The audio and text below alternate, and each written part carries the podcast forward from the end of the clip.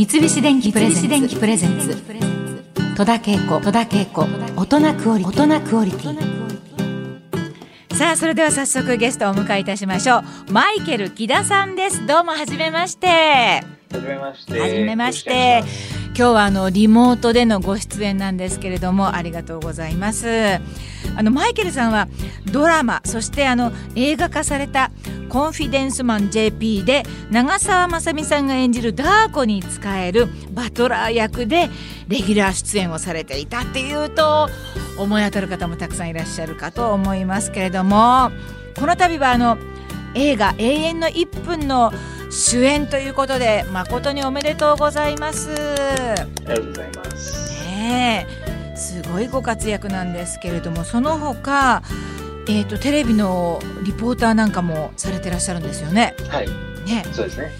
まあ日本語すごくお上手ですけれども日本にいらしたのはいつ頃なんですか？まあ16年、うんもうちょっとしたら17年前ですうね。んそうですか。でマイケルさんご自身は1979年のお生まれ。はい、そうです。現在はおいくつなんでしょうか、うんまだ42です。ああお若い。そうですか。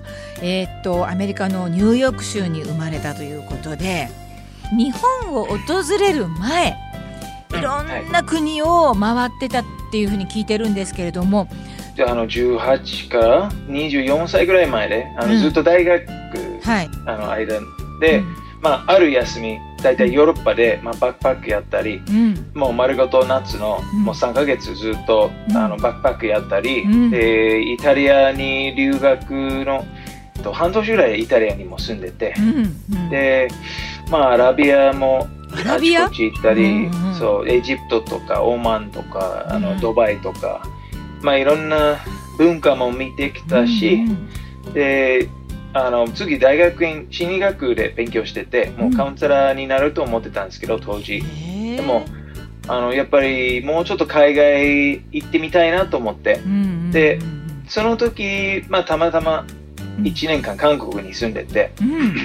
でその後にあの、まあ、2回日本に遊びに来たらなんかねこっちに来ると、まあ、沖縄と東京あの、両方1週間ずつぐらい遊んでたら、なんか日本にいると落ち着くなと思って、へー。でまあ、日本日本も、うん。まあ、1年間住んででまた、もう1年間別の国行ってからまた大学院うん。行く予定だったんですけど、うん。日本に来たらもうハマってしまって、もう気づいたらもう17年目になります。すごい。一番日本が良かったっていう選んだ理由は何ですか？今考えるとやっぱり日本に来てから僕だいぶ丸くなりました。丸くなった。うん、もっと尖ってた。もなんかもうわーってなんか戦戦ってたで日本のおかげで自分のもっといいところが出てきたかな。へえ。それはま日本のどういったところだったんですかね？まあ、まあたまたま僕その葉山うん、あ鎌倉湘南のエリアに、はいはいはい。あの最初からこっちにあまあ、たまたま仕事見つけてこっちに進むことになって、でやっぱりまあこっちの自然とか海が綺麗、うんうん富士山もあの毎日挨拶できるし、このうん豊かな場所でもうまず感謝うん。の気持ちうん。がやっぱり出てくるんですけど、でもあともう一つ、まあ、よく最近考えてるのはあの日本人は結構繊細じゃないですか。はいはい。わーっていつも文句言ってたら周りいいいい気分になれないし、うん。なんか自分ももっともうちょっと繊細にならないとうん。多分ねうまく馴染まないというかすぐ口から出すじゃなくて周りをちょっと様子見見ながら話したりしててそれでもうどんどんどんどんなんか自分がもっとなんていうのまあ、まあ、落ち着いた感じになりますね。なるほどね。といや本当にご縁がありました。ね。すごく。いやーそしてまあなんといっても日本語が上手すぎるんですけれどもどうやって上達していったんですか、まあネイティブは英語なんですけど、はいはい。で子供の時は絶対違う国の言葉は絶対できないと思ってて うん。いつもその、まあ、日本人もみんな中学生から英語の勉強あるんじゃないですか、うん僕はスペイン語をあのやってたんですけど全くまあ、興味がないっていうか、無理って思ってて。え。でも、イタリアで留学してる間、えうん。まあ、ある日、ワイン、友達とワイン飲みながら、いきなりなんか、喋れるようになって、あ、やっぱり考えて喋るもじゃなくて、まあ、気持ちで、うん。あの、まあ、してる言葉だけで、あの、会話するって、で、まあ、イタリアで、どんどんどん喋れるようになって、あ、僕できるんだって、まずその自信が、あの、できて、うん。で、今度、まあ、アラビア語とか、韓国語、あの、いろいろ学んでて、日本語は全然もう、こんにちはと寿司しか言えなかったですけど、本当ですか？本当ですよ。うん。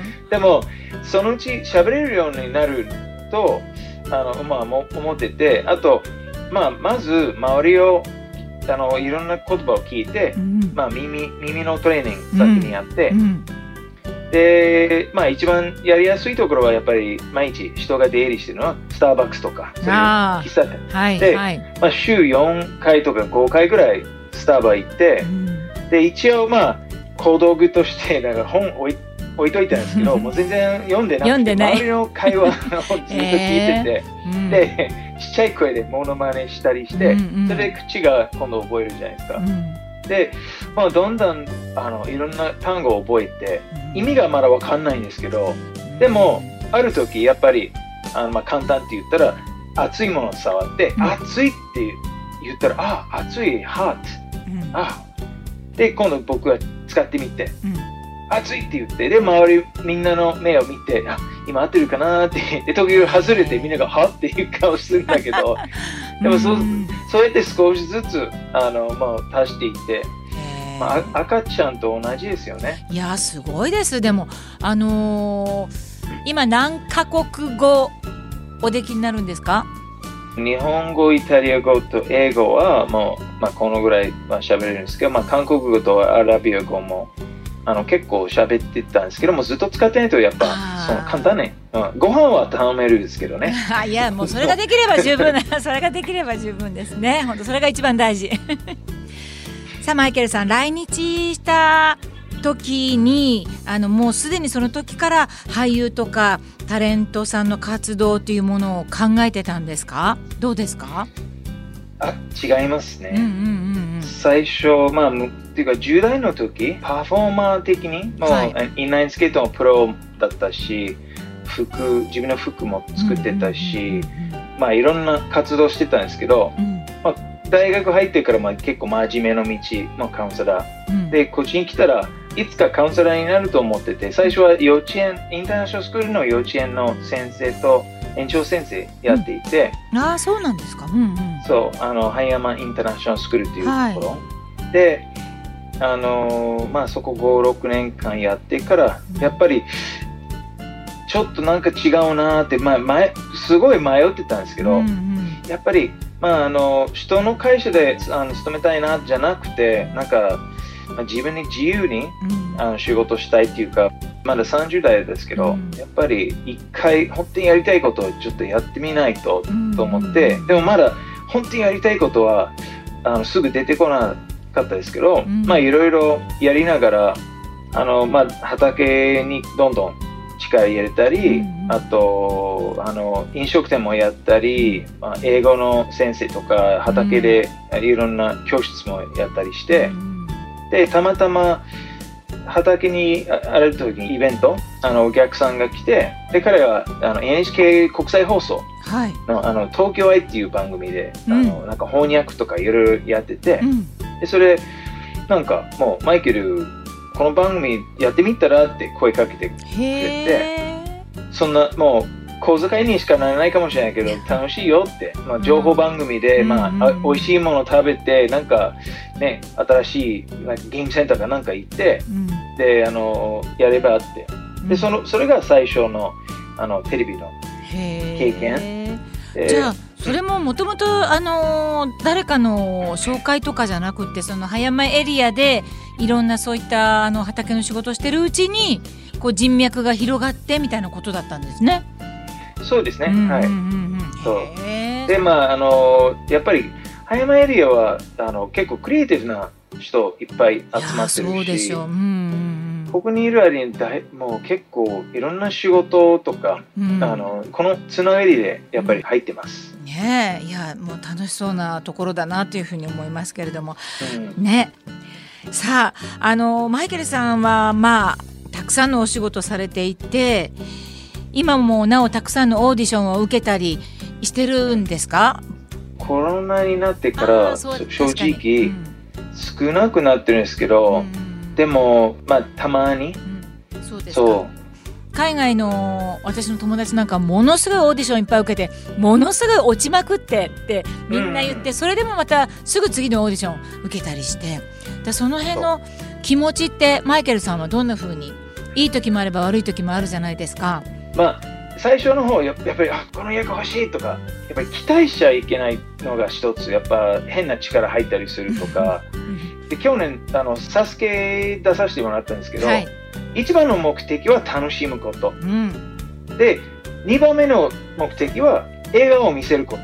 うん、笑顔それができたら、自分の仕事はもう完璧。だからオーディションのことは仕事。うん。でその仕事をセリフがあったら覚えるとかそのもちろんちゃんと準備するんですけどでも現場行ったらもう楽しむ。一生懸命やって。で、まあ、基本的に多分ねすぐ向こうわかるしなんかああややっぱりちょっと今回違うんだって。うん。でも、自分でうまくあの一番ベストを出したら次の時もしかしたらあの呼んでくれるとそうかね。それありますよね。今まであこの仕事欲しいなと思っててで決まらなくて結局決まれなくてよかったあの話が、うん。あのたくさんあったんですけど、うん。一番なのがあのある時 CM の渡辺直美ちゃんと一緒に踊る、うん。あのやつがあったんですけど、うん。すっごい期待してて欲しい欲しいこの仕事でギリギリ最後にあやっぱりマイケル押しましたって言われて、すごい落ち込んでて、うん。したらその次の土曜日にスケジュールを押さえてたんだけど、うんうんまあその日開けるから、うん。あじゃあ何があるんだってあオーディションがあります。でフジテレビにあります、うん。でフジテレビ行ってそれがコンフェンスマンのオーディション。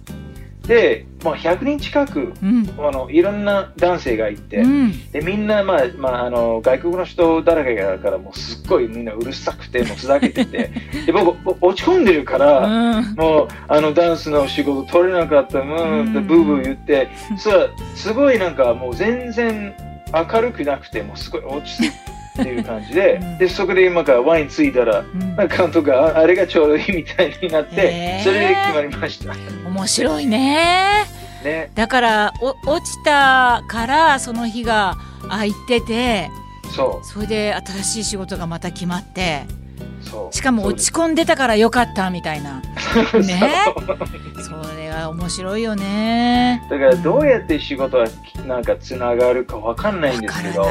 それをね心配してももうキリがないからうん。あのもう今はまあ、まあ、決まらなかったら、まあ、残念だけどまたこのドアは開かないんだだからじゃあこのドアあ開けてその道へ行きましょうって。三菱電機プレゼンツ。戸田恵子。大人クオリティ